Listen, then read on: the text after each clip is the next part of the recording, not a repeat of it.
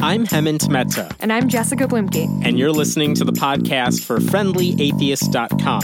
You can now listen to all of our episodes and see show notes at friendlyatheistpodcast.com. If you've ever seen Veggie Tales, you're familiar with Phil Vischer. He's the animator, puppeteer, writer, voice actor, and songwriter who co created that series. His production company uh, grew to over 200 workers by the year 2000 before a lawsuit sent the company into bankruptcy and forced Phil to basically start over again. But he now runs Jellyfish Labs, where he produces faith based content.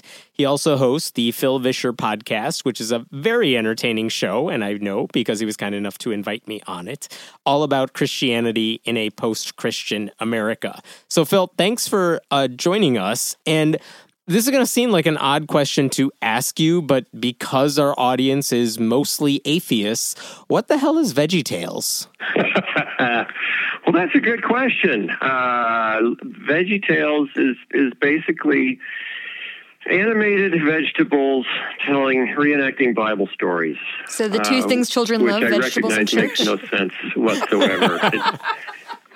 it, wasn't supposed to make sense. Here, here's how it happened. I was a computer animator in Chicago uh, around 1990, 1991, living in the city doing a lot of commercial work, and I was trying to figure out, I was noticing that more and more media did not reflect what I referred to at the time as as Sunday school values. You know, the values I'd I'd heard and learned on Sunday morning. I thought, okay, could I do something for kids that taught them basically the values of Sunday morning, Sunday school values, but in a in a way that felt more like Saturday morning, which for me as a kid was cartoons.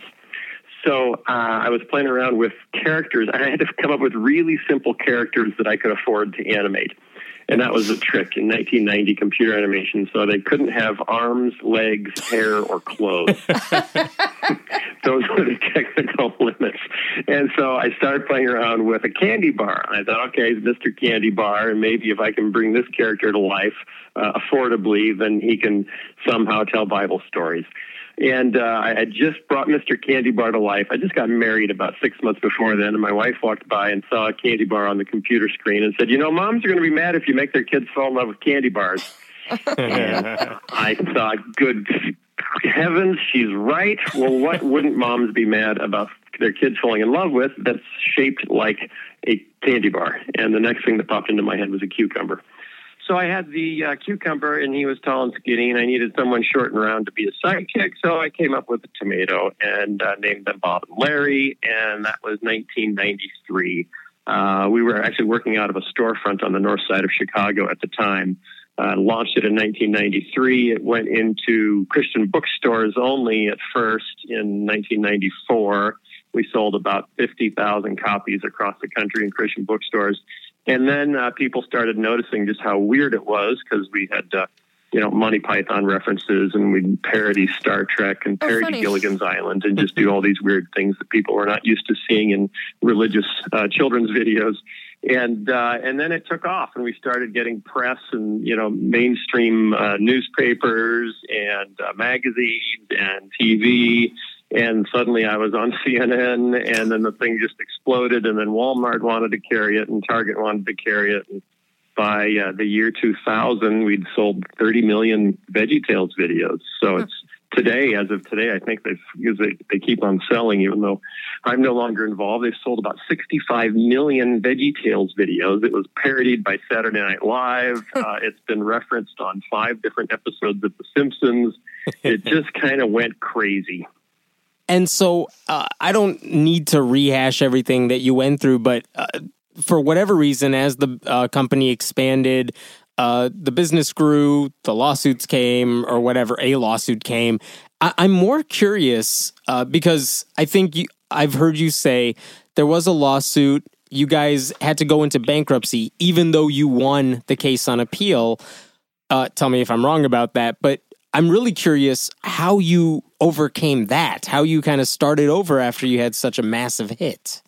Yeah, we basically the, the mistake I made was I just I wanted to do as much good as I could as fast as I could, and the way I looked at it was that Hollywood was giving kids, you know, I, what I would consider Twinkies. You know, Hollywood was giving them Power Rangers and this violent stuff, and then uh, stuff that was just designed to sell toys. And I was trying to give them, you know, wholesome values. So I thought the more I can do, the faster, the better. So I, uh, whenever we made more money off selling videos, I hired more people. I hired more animators. I hired more artists. I put more people to work. Um, and I just kept hiring until I basically sent the company into bankruptcy. and there was a lawsuit. Uh, we, we made our own feature film, Jonah, Veggie Tales movie, which became the highest grossing uh, Christian movie of all time until Mel Gibson decided to make a Christian movie the next year. and uh, that was the end of that record. Um, oh. But it, it yeah, it, it, slipped into bankruptcy in 2003 because I wouldn't, I didn't want to let anyone go, uh, even, you know, when I realized we were running out of money. Um, and so I ended up with nothing and then had to start over again and kind of went back to, to you know, a blank piece of paper to, to say, okay, because I don't know if you know about this, but I'm a Christian. What? I don't, know. I don't know if I've mentioned that. I, you may not have Twist. invited me on the podcast if you knew that. But anyway, you had six six six in your phone number. I had no idea. I am a religious person, and so I really felt that it was a call from God. Like He wants me to do this. Um, and what I, what was amazing, and this is what when I you know tell people my story, my assumption was, and I was working so hard, I was killing myself. You know, physically, it was affecting my relationships. I'd really become kind of miserable running on this, you know, George Jetson uh, uh, treadmill of, of I got to keep making the veggies, I got to keep making the veggies because it's what God wants me to do. And when the whole thing fell apart, I was like, okay, God, this doesn't make any sense. Don't you see how hard I was working? And what I realized, and this was through about three months of really extensive prayer and reading the Bible and, and saying, okay, what was wrong with what I was doing? Um, I, I, felt like he pointed out to me how miserable I had become and that me being healthy and happy was more important to him than me, you know, doing this amazing thing for him and killing myself. I was really and hoping you were going to say you figured out that God hated vegetables, and I was just super excited for that. I don't see that. No, I don't. I don't really. I don't see that theologically. So uh, I started over again and went back to a blank piece of paper and said, "All right, what was I trying to do in the first place?" I'm just really trying to, you know, help parents share the Bible with their kids and, and teach them what's in it. So I went back to, to nothing and uh, started a new series called What's in the Bible, which is we describe it as the Muppets go to seminary. Um, but it's, it's basically a mix. I needed to do it for a, a smaller budget, so it's a mix of puppets and animation, and then me teaching on camera. And we walk families all the way through the Bible from Genesis to Revelation. You know, and I have no problem whatsoever if someone rejects the Bible once they know what's in it. I just I don't I don't like it when people reject it without ever opening it. So I'm trying to walk people, families, all the way through the Bible and say, this is what's in it. Now, you know, what you do with it is entirely up to you. Um, I know there are some, uh, shall we say, untoward parts of the Bible that maybe aren't family friendly. Which I I don't know what you're talking about. No, no, no, no. I mean, it, we must be reading a different Bible. Then I'm sorry, that's on me. Yeah, no. With Veggie Tales, uh, we actually taught the story of David and Bathsheba to kids which was one of my favorite episodes. Some fancy footwork you, you got there. Uh, David, you know, he's a king. He's got whatever he wants. Uh, he sees a, a hot chick uh, bathing on a rooftop and says, "I want her too." And so he takes her, uh, sleeps with her, gets her pregnant, and then uh, because her husband is coming home, is going to find out has her husband murdered. It's a great story.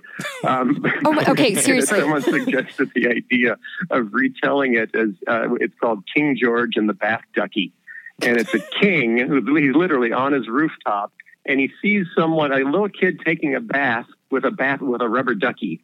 And King George collects rubber duckies. He has all the rubber duckies he wants and needs, but he decides he wants this little kid's rubber ducky.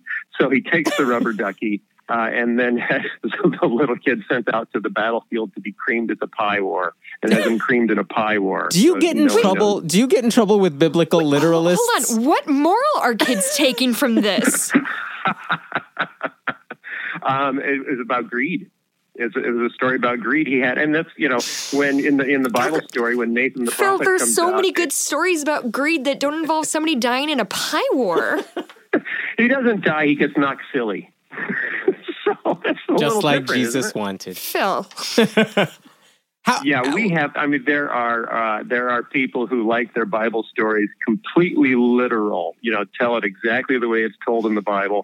And uh, uh, to them, you know, because when, when Daniel went down in the lion's den in our version, the, the lions shared pizza with him. You know, and then and we had people say, "Hey, that's not in the Bible." I mean, we know, but no what is pizza in the what is Bible. sacred about the story we're honoring. Um, and then we, you know, kind of go in our, our version of uh, uh, Dave or uh, Joshua in the Battle of Jericho.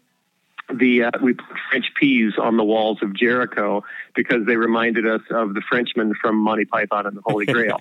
so so they're you know the Israelites are marching around the walls, and then the French peas were like, well, what are they doing? Just staring at them? I thought, no, they're they're throwing slushies at them. so they have you know sl- big giant slushy cups, and they dump them on the Israelites. We thought that was kind of funny. let me uh, let me stem off of what Jessica asked because it's one thing to retell a Bible story in a way that uh, maybe gets the message across without necessarily getting into all the R-rated. Uh, yeah, what's the word? Carnage? Yes. Yes, yes. What about what about the uh, controversial issues that Christians often have to deal with? Things like that we see in the culture wars, homosexuality, abortion. Do you ever tackle those issues using kind of your animation, your your uh, characters, anything like that, or did you stick to just we're just going to retell these stories in a way that's more palatable to children? Depends depends on what age you're talking to, um, because Veggie Tales was primarily targeted at at preschool age kids. You know, those are topics that parents don't want you introducing to their kids around them. So, so those are you know I want to talk to my kids ab- about homosexuality. I don't necessarily want an animated uh, tomato talking to my kids. Well, an animated cucumber would definitely get awkward. Oh, God. Yeah, I You're wasn't welcome. even going to go You're there. welcome. You're welcome. But thank you very much. You're welcome. Um, and I had there was uh, the uh, Los Angeles Reader decided that Bob the Tomato and Larry the Cucumber standing together and turned sideways were very obviously male genitalia, and and that's what we were behind all the time. Wh- So- again, I've- what did they think your I've end there. goal was? there? yeah, right. Uh, so you talked Now, about when we get when we get to uh, uh, what's in the Bible, which is geared towards like third, fourth, fifth grade kids, then we're we're getting into more of the controversial issues of the Bible. You know, we're talking about uh, you know why was it okay for the Israelites to kill all those Canaanites? Uh, what's with all the weird rules in the Book of Leviticus? And why do we say we have to obey some, but we don't say we have to obey others?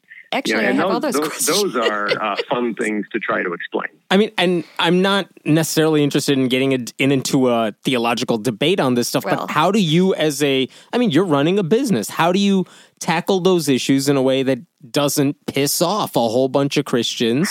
Because you're gonna, you're screwed no matter what you say, because they don't all agree on these issues. So how do you well, even have to approach pick. that? Um, I uh, okay. I live in Wheaton, Illinois, right by Wheaton College. Uh, friends of mine work at uh, Christianity Today magazine. That's really the birthplace of the American evangelical movement, Yeah, uh, it's modern extremely evangelicalism. Um, Christianity. Today was founded by Billy Graham because he wanted to respond to liberal Christian publications like the Christian Century. So, uh, but he didn't want to be fundamentalist uh, like Bob Jones University and some others. So he was trying to find a middle ground, uh, a way to be orthodox Christian uh, and also intellectually curious. And, and that was the founding of Christianity Today magazine, uh, which came, you know, right out of Wheaton College here in the western suburbs of Chicago. So I strike a balance of aiming for what I call centrist evangelicalism, although I probably tend to veer towards the side of progressive evangelicalism. And, and how you parse those things out is very complex.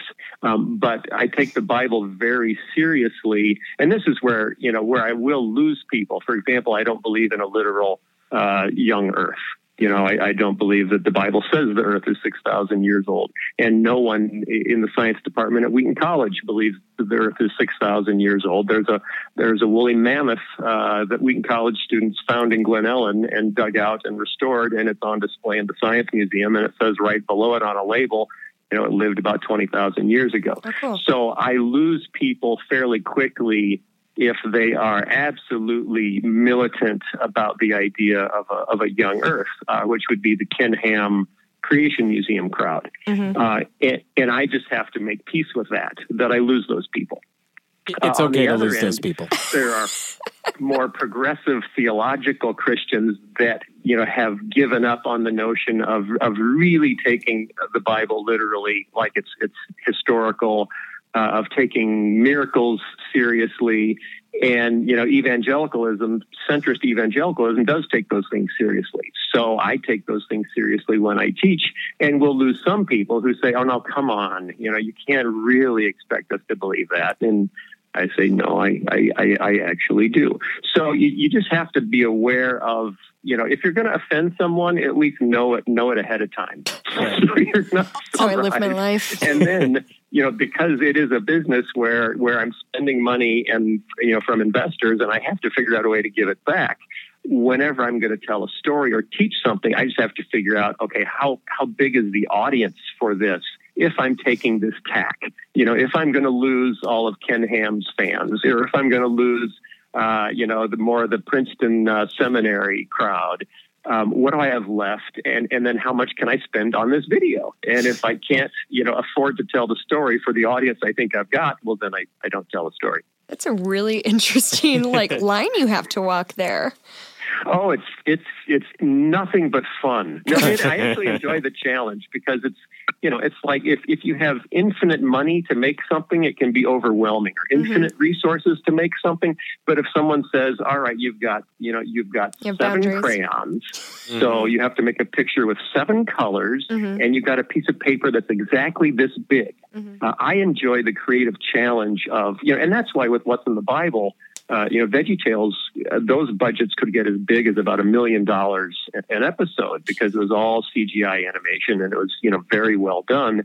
And I knew I couldn't spend that much on what's in the Bible because I was being more narrow. I was being more specific theologically, um, and that it would probably never end up in Walmart. So instead of CGI, uh, animation, I went with puppets and then some limited flash animation. And you just, you know, you choose the tools don't worry so much about the tools and the budget. Just worry about what you're trying to accomplish and then find a way to do it.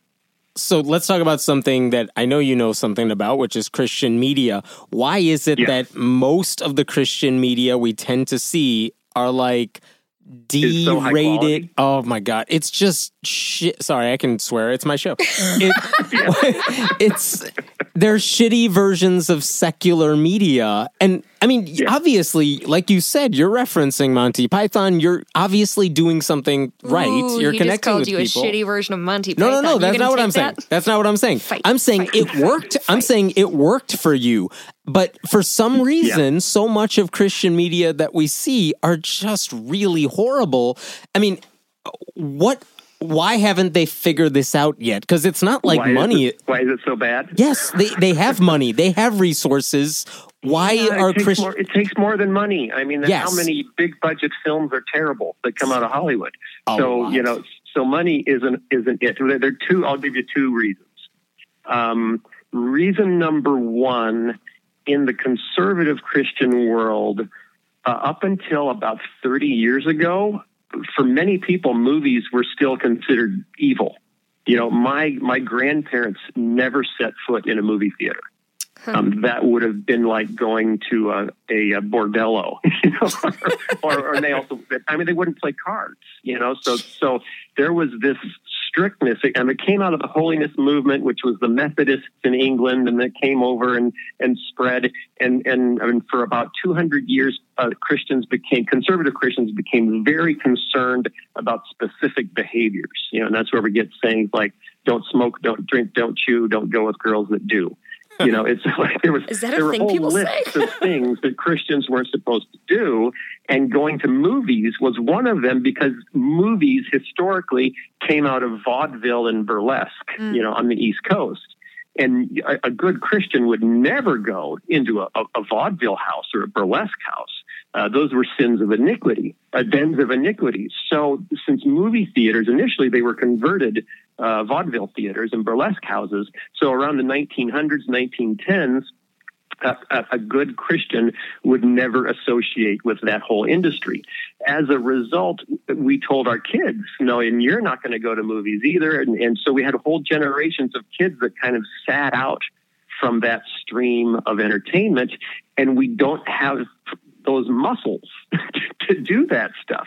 So we sent our kids to Africa to be missionaries, but not to Hollywood to go to film school. But I mean, that makes Really- sense. that, That, makes, makes, a sense. sense. Uh, that makes sense 20, 30 years ago. But oh. clearly, the newer generation, I mean, they did watch films. We're getting films. better. We're getting better. getting So here's slowly better. Here's the other side of it. Though. Okay, Yes, that was just- just that was please. just reason number one. Okay. reason number one is is the creative muscles atrophied. I mean, there was a day where all the best art was created by you know people who at least claimed to be Christians. sure, sure. Um, you know, whether it was music or, or sculpture or painting. Um, but art was considered glorifying to God. Okay. Movies, uh, TV, uh, radio, because it was so related with, you know, with uh, burlesque and, and really big city vice. Uh, that Christians got out of that whole thing and really abandoned it to the devil. This is of the devil. We're giving it back to the devil. I mean, my great grandfather was one of the first radio preachers in America. Uh, 1923, he went on the radio and preached every Sunday until 1963. Early on, he got letters from people saying, You have to get off the radio because the Bible says uh, the devil is the spirit of the air, quote Ah. unquote, the, the Lord of the air. And you're preaching through the airwaves, so that's obviously satanic. So Well- we weren't even supposed to do radio. Damn Like- radio Arguing that one, I dare you. Yeah. radio Okay, and then evangelists here's, here's always the a other problem. part of it. Um, you need to raise money from investors, and you need people to help you market your movie. Uh, the people that signed up early on to help market Christian movies were all pastors, they, and that was where the, that was the target audience. Because if you can get pastors behind your film, they'll talk about it on Sunday, and then people will turn out, and you don't have to spend then you know fifty million dollars on marketing, which you couldn't raise that much. So you're suggesting that- people have a lot of heart behind this, but they don't necessarily have the Hollywood brain power necessary? There's that, but pastors want something very specific from a Mhm. movie if they're going to get excited about it. Pastors want a movie that is an evangelism opportunity. So they want a movie that has a clear presentation of the gospel so that if you invite your non Christian friends to go, they will be floored by how clearly they've been presented the gospel and they'll fall on their knees in the theater lobby and they'll come to Jesus. That's what pastors get excited about. Now, the fact that that almost never happens Right. and that people that aren't looking for a message about Jesus will never pay $10 to get one if they've been warned. so, but if it's not, if there's no overt, you know, and, and that's why, I mean, do you know who the Kendrick brothers are? I don't. know. Sorry. Okay, they are the uh, right now the most successful Christian filmmakers. They made uh, Facing the Giants, Fireproof. I have heard of those movies for what it's worth. Yeah. I haven't. Sorry. So, so the Christian movies that have made the most money were made by the Kendrick brothers. The Kendrick brothers are actually ordained pastors from Georgia. Uh, they worked at a church. Their first two movies, first three movies, were funded by the church where they worked and starred uh, people from the church congregation and were staffed by the church congregation. They were catered by the old ladies in the church. You know, so the movies were literally church projects. So they were like sermons shot on on video, um, but all all uh, no professional cast, no professional crew, and they started out really terrible. But the two guys, the Kendrick brothers, Alex and and you know Stephen, maybe or is he a Baldwin Yeah. brother? I may be mixing Yeah. up my brothers.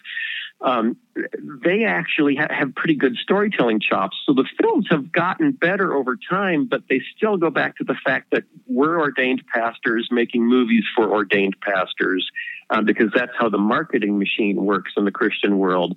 So if it's not overtly religious with a come to Jesus moment and a look, you know, Jesus made my dream come true. And now you get into a little bit is there prosperity gospel coming up in Christian movies that go over better?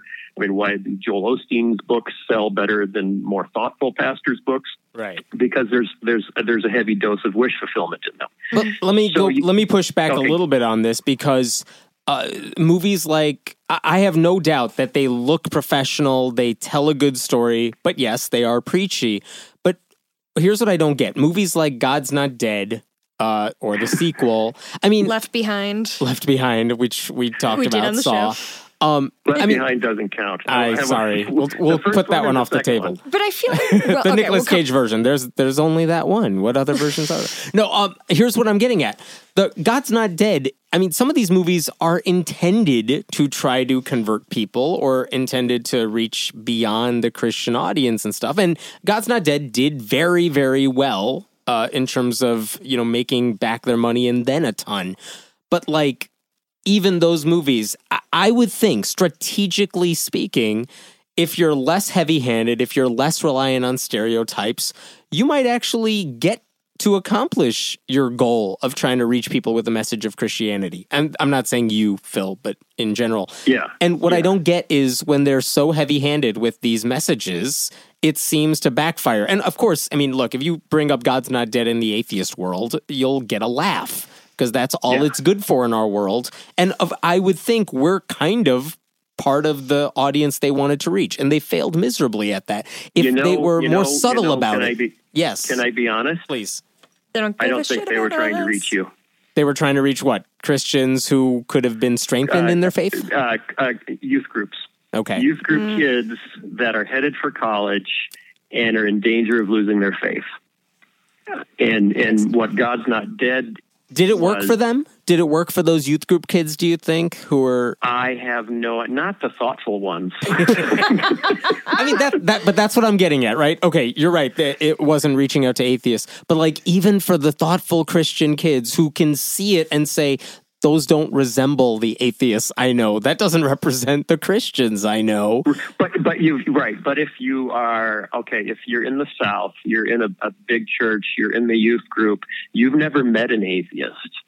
It is a very reassuring picture to have painted for you that atheists are a angry and b wrong.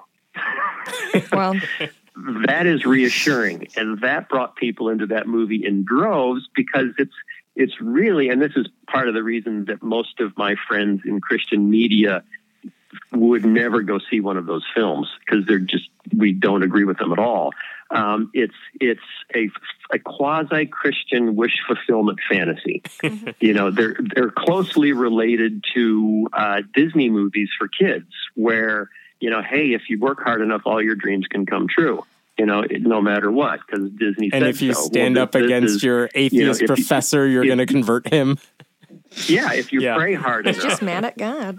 you know, God will show up and miracles will happen and all your dreams will come true. It's it's Disney wish fulfillment fantasy that's kind of been Christianized, uh, and most thoughtful Christian reviewers just write scathing reviews They of those films. It Yeah. was it was hila- they're great. hilarious to read. Um, Well, uh, Phil, the way you put it Yeah. makes sense because they've set up a it's a straw man of, of a movie. Like it paints Yeah. atheists as these very two dimensional. It's not that he doesn't believe in God; he's just mad at God. So all you have to do is like, and it was a PowerPoint presentation. I think that finally got him over the edge. but like, it makes sense because like most atheists aren't just mad at God. Hey, dog, Hang on, you can smell the my, atheists. my dog barking. Get that dog out of here. We're a Okay. professional show. So, yeah, we don't How have dare you. barking on our atheist podcast. No, sir. so I, you know, I, I apologize for uh, much of, and uh, you know, should we start on Christian television? In in most of media, what your ultimate, and this is secular or or religious, ultimately your audience is uh, what will bring, who will bring back the money to repay your investors. Hmm And and this is the problem with Christian television because it's donor driven, it's not commercial, it's donor driven, and what brings in donations is preaching to uh, the appealing to the fears or the desires of very elderly rural Christians. Where where And do so you? you shape your programming to accomplish uh, what keeps you in business. There was an era where televangelists were all the rage, and there, those people still exist, no doubt. But I have to think, like the the Pat Robertson supporters, the, the whoever else is out there, um, their donors, their supporters, they probably won't be around in another generation or something. What's the Right. next phase of Christian media? Where will will uh, Christians try to preach to the masses? Yeah, that's it. Uh, online.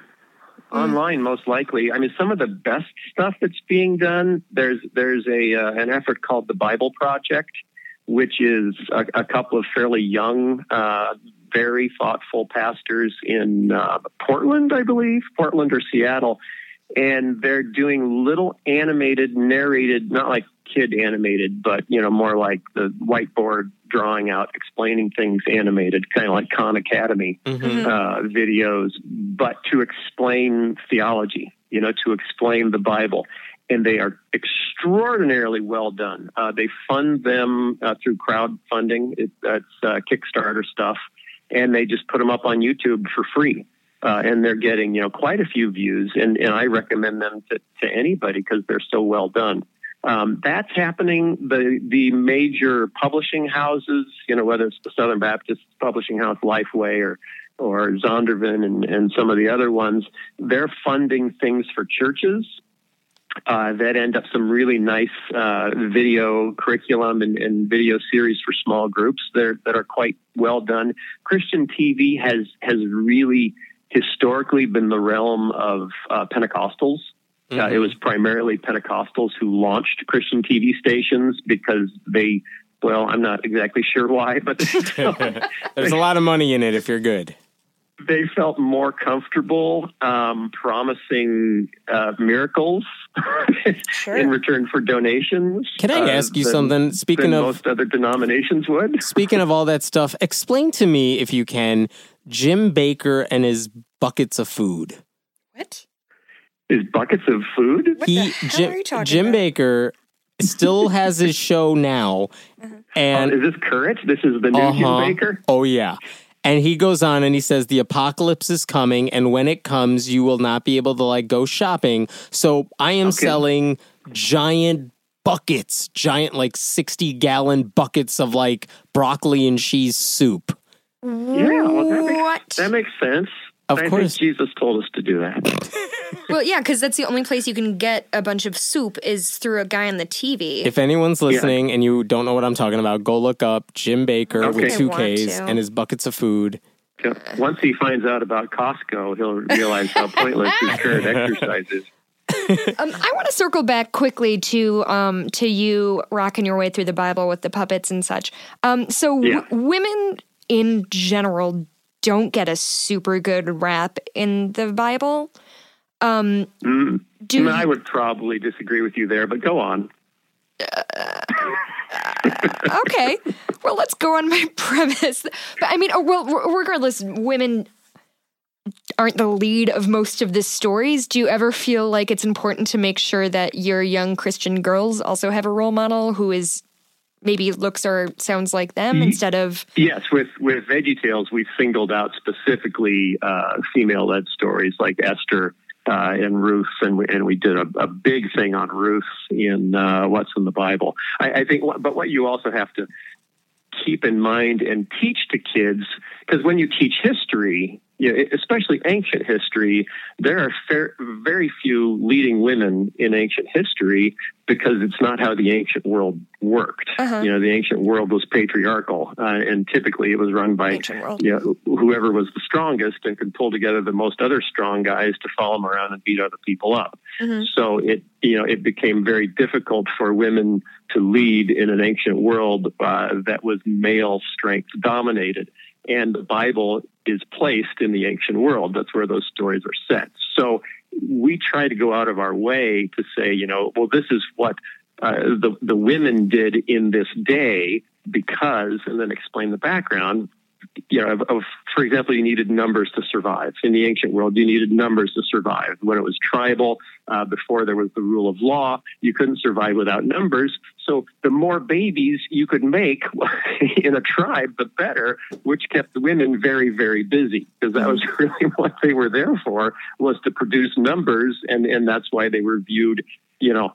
I mean, they were viewed highly, but not in terms of leadership, in terms of productivity. In that, the mo- the bigger we can grow this tribe, the better the chance we all have of surviving. But do you think that's and a good start, go go ahead. ahead. Oh, do you think that's a good story to be telling our girls? Is that like, yeah, you're important, but you're mostly important to like rack out babies. And, no, we're talking about the ancient world. It's very. But do you, do you, think they understand re- you if you're talking about history? To you know, you can't say, and this was the queen that ran uh, uh, ancient Greece. Well, no, was it? It was a guy. I think So- she's asking, like, i- instead of just retelling the story, and this is what they were viewed as, and this is how they were honored as as mothers, as baby producers, whatever. Uh, when you're sharing that story today, uh, what message are you sending with that type of story? uh, you're, you're trying to explain why in history uh, we needed, you know, women's rights. Why, and then you can explain what happened. See, I think there's a profound story to tell about the effect of Christianity on women in Europe, uh, even in the Victorian era, when men were taught by the church primarily that they could and should control themselves. Uh, and you know the the Western world, and if you compare what it's like to be a woman in England to what it's like to be a woman in Saudi Arabia, there's a huge difference. And, and part of it came down to teaching men that they were not animals, that they were higher than animals and they could control themselves. And the notion of the Christian gentleman and then the Christian lady developed, you know, in the West, which were kind of breaking down and becoming a little more animalistic in some ways, especially Donald Trump. Uh, but we tend to forget that. You know, there, there's the uh, the English historian that just put out the book saying he now recognizes that he owes that, that liberal Western ethics owes much more to Christianity uh, than to ancient Greece and ancient Rome. The, the, the, difference between ancient Greece uh, and modern uh, uh, modern West is much greater ethically in terms of how you treat people, how you treat women, how you treat minorities, how you treat the least of these. Uh, and and he's he's become absolutely convinced that it was really Christianity that made that turn, not uh, necessarily the Enlightenment per se, and definitely not uh, ancient thinking. But you cited the Victorian era specifically. That was a time that women were expected to be completely covered. Uh, because out of respect to men who were trying to learn how to control themselves. hmm Men, men were completely covered too. If for what it's Yeah, that's a good point. I mean, my Well- grandparents couldn't. My grandfather could not swim without a shirt. He was not allowed to Jeez. because that's not what a Christian gentleman did. So it, you know, it, it kind of cut both ways. It, it Mhm. wasn't the kind of scenario you see, you know, in, in the Muslim world where men are in speedos and, and women are in, in uh, hmm burqas. Well, you uh, touched on it, so I think it's time for us to jump into what the hell's going on in this election campaign. And um, so Trump is inexplicably still doing okay with Evangelical, evangelical Christians. yeah. Can you speak to Yeah. that for me? Yeah, what's going to Yeah. happen with this world? I mean, what is happening? Why are they supporting him? And I'm really curious, like, what's going to happen after this election when you got to reckon with whatever happens? Yeah, yeah. They um, we've had Russell Moore on our show. You know, he's the, the head of the uh, Evangelical Religious uh, Liberty uh, Commission for the Southern Baptists, staunchly against Trump, has been from day one. Um, I really don't understand the people who've come out in favor of Trump. Um, y- y- there has been uh, quite a bit of research done that the way pollsters use the term evangelical renders it almost meaningless because it's a self-identified term Sure. and not a behavior or a belief identified term. So fewer evangelicals um, support Trump than the, the polls would lead one to believe when when Barna you know does research and they base it on beliefs Mhm. rather than just self-selection. Uh, it's a much different picture. But the bottom line is we've got about two generations of conservative Christians now have been taught that the Re- the Republican Party is the party of God and the Democratic Party is the party of abortion and the devil. Uh. And so they cannot bring themselves to vote for a Democrat. Um, you also have the Clinton family, which has been associated pretty closely with the devil as well because of Bill's behavior in the office. Uh, and I still, I don't quite understand why Hillary is as Like disliked as she is. no, Um, I, but I, I but agree. she really is. It is weird, though, that And- they're and- going after Bill Clinton for his infidelity, Mm-hmm. but Donald Trump seems to get a pass with the same type of people. and worse. And He's worse, done much yes. worse, I'd argue. But I, I mean, after yeah, this election, I, we're, is we're, we're not there. We're not there. I mean, this guy Jethani, my co-host, is uh, is actually teaching an adult Sunday school class at our church for four weeks on politics. And uh, this Sunday, actually, it's this week's podcast episode because we, we kind of repeated it for our podcast this week, is uh, telling the history of the religious right. Oh, interesting. Where did it come from? And how did we go? Okay, about 70 years ago, most African Americans were Republicans Mhm. and most uh, Southern whites were Democrats. Mhm. And, and today they've, they've flipped. most African Americans are Democrats and most Republicans or most Southern whites are Republicans. How that happened is an extraordinary story. It has very little to do with Christianity per se and a whole lot to do um, with segregation, uh, integration, and uh, and states' rights. You know, and the offenses in the South uh, of the federal government telling them they had to integrate schools against their will. And unfortunately, and I had always thought that really the religious right was about Roe v. Wade. And as, as Skye, you know, really dug into the history, you know, no, it's not about Roe v. Wade. It was all about uh, the federal government suing Bob Jones University because they hadn't integrated uh, by 1976. They were still segregated and taking away their tax exempt status. And that's what led Jerry Falwell and his partner to launch the moral majority. Not that they were fighting for segregation, but they were fighting against the notion that the federal government could tell a Christian university what they could and couldn't do. Uh, they hated that, and that generated uh, all across the South this uh, kind of rejection of the power of the federal government. You know, which there was still a little of that latent from the Civil War, Yeah. but it came up again uh, with integration of schools and with telling a Christian university what it could and couldn't do. Uh, the problem was that got very little traction with Northern Christians because we never really had an issue with integration. Um, and so it didn't work with Northern Christians. They couldn't build a national voting bloc out of conservative Christians unless they found an issue that resonated with Northern Christians, which turned out to be abortion. And it was about, it wasn't 1973, it was 1980 uh, when Northern Christians first got inflamed about Roe v. Wade and joined Southern Christians in this, you know, we have to take back America. And it's a fascinating story, but it all started with Bob Jones University uh, losing its tax exempt status because it wouldn't integrate in 1976. So I I do I think that's such an interesting I, I think the flip between where liberals liberalism has been is really, really fascinating. What I'm curious now is looking forward, because yes, you're right. For my entire lifetime, certainly um, the GOP has been the religious right, the moral majority, all that stuff. Where we've landed now, though, is like it's hard to even. I, I read an article today about somebody saying like the all of the stereotypes about Republicans have actually come true.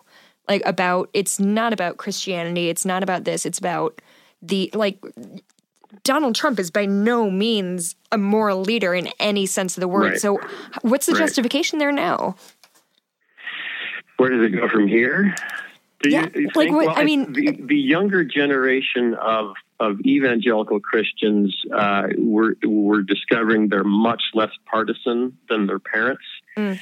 So there's probably going to be an abandonment of the Republican Party um, by you know millennials and and under. Mhm. Um, still, abortion is such a huge issue in conservative circles that it's very hard for a lot of people to get over that. You know, they- they've become uh, just single issue Yeah. voters, and and that's you know a lot of uh, Christian leaders are trying to push back on that and say, hey, there's more.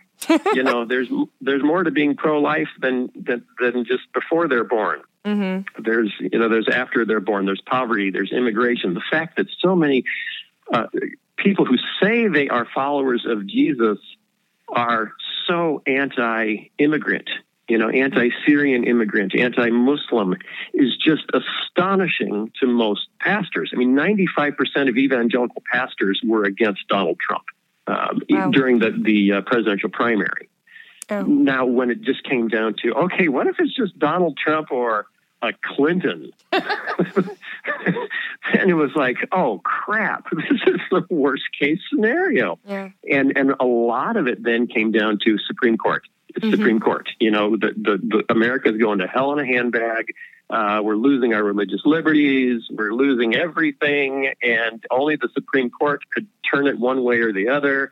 And so that's the only, so we're becoming, you know, mono issue voters really entirely. And they're members of my own family that have come to this position. They, they just have to hold their noses and vote for Trump because of the Supreme Court. I actually Uh, understand the Supreme Court argument. I do just, too. it's, it- that means you're voting, evangelicals are voting for Donald Trump, and that seems to, that's going to backfire on them at Mm-hmm. some point, I would think.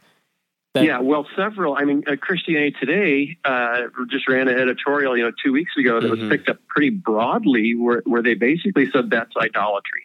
You know, to to to make the Supreme Court that important. Hmm.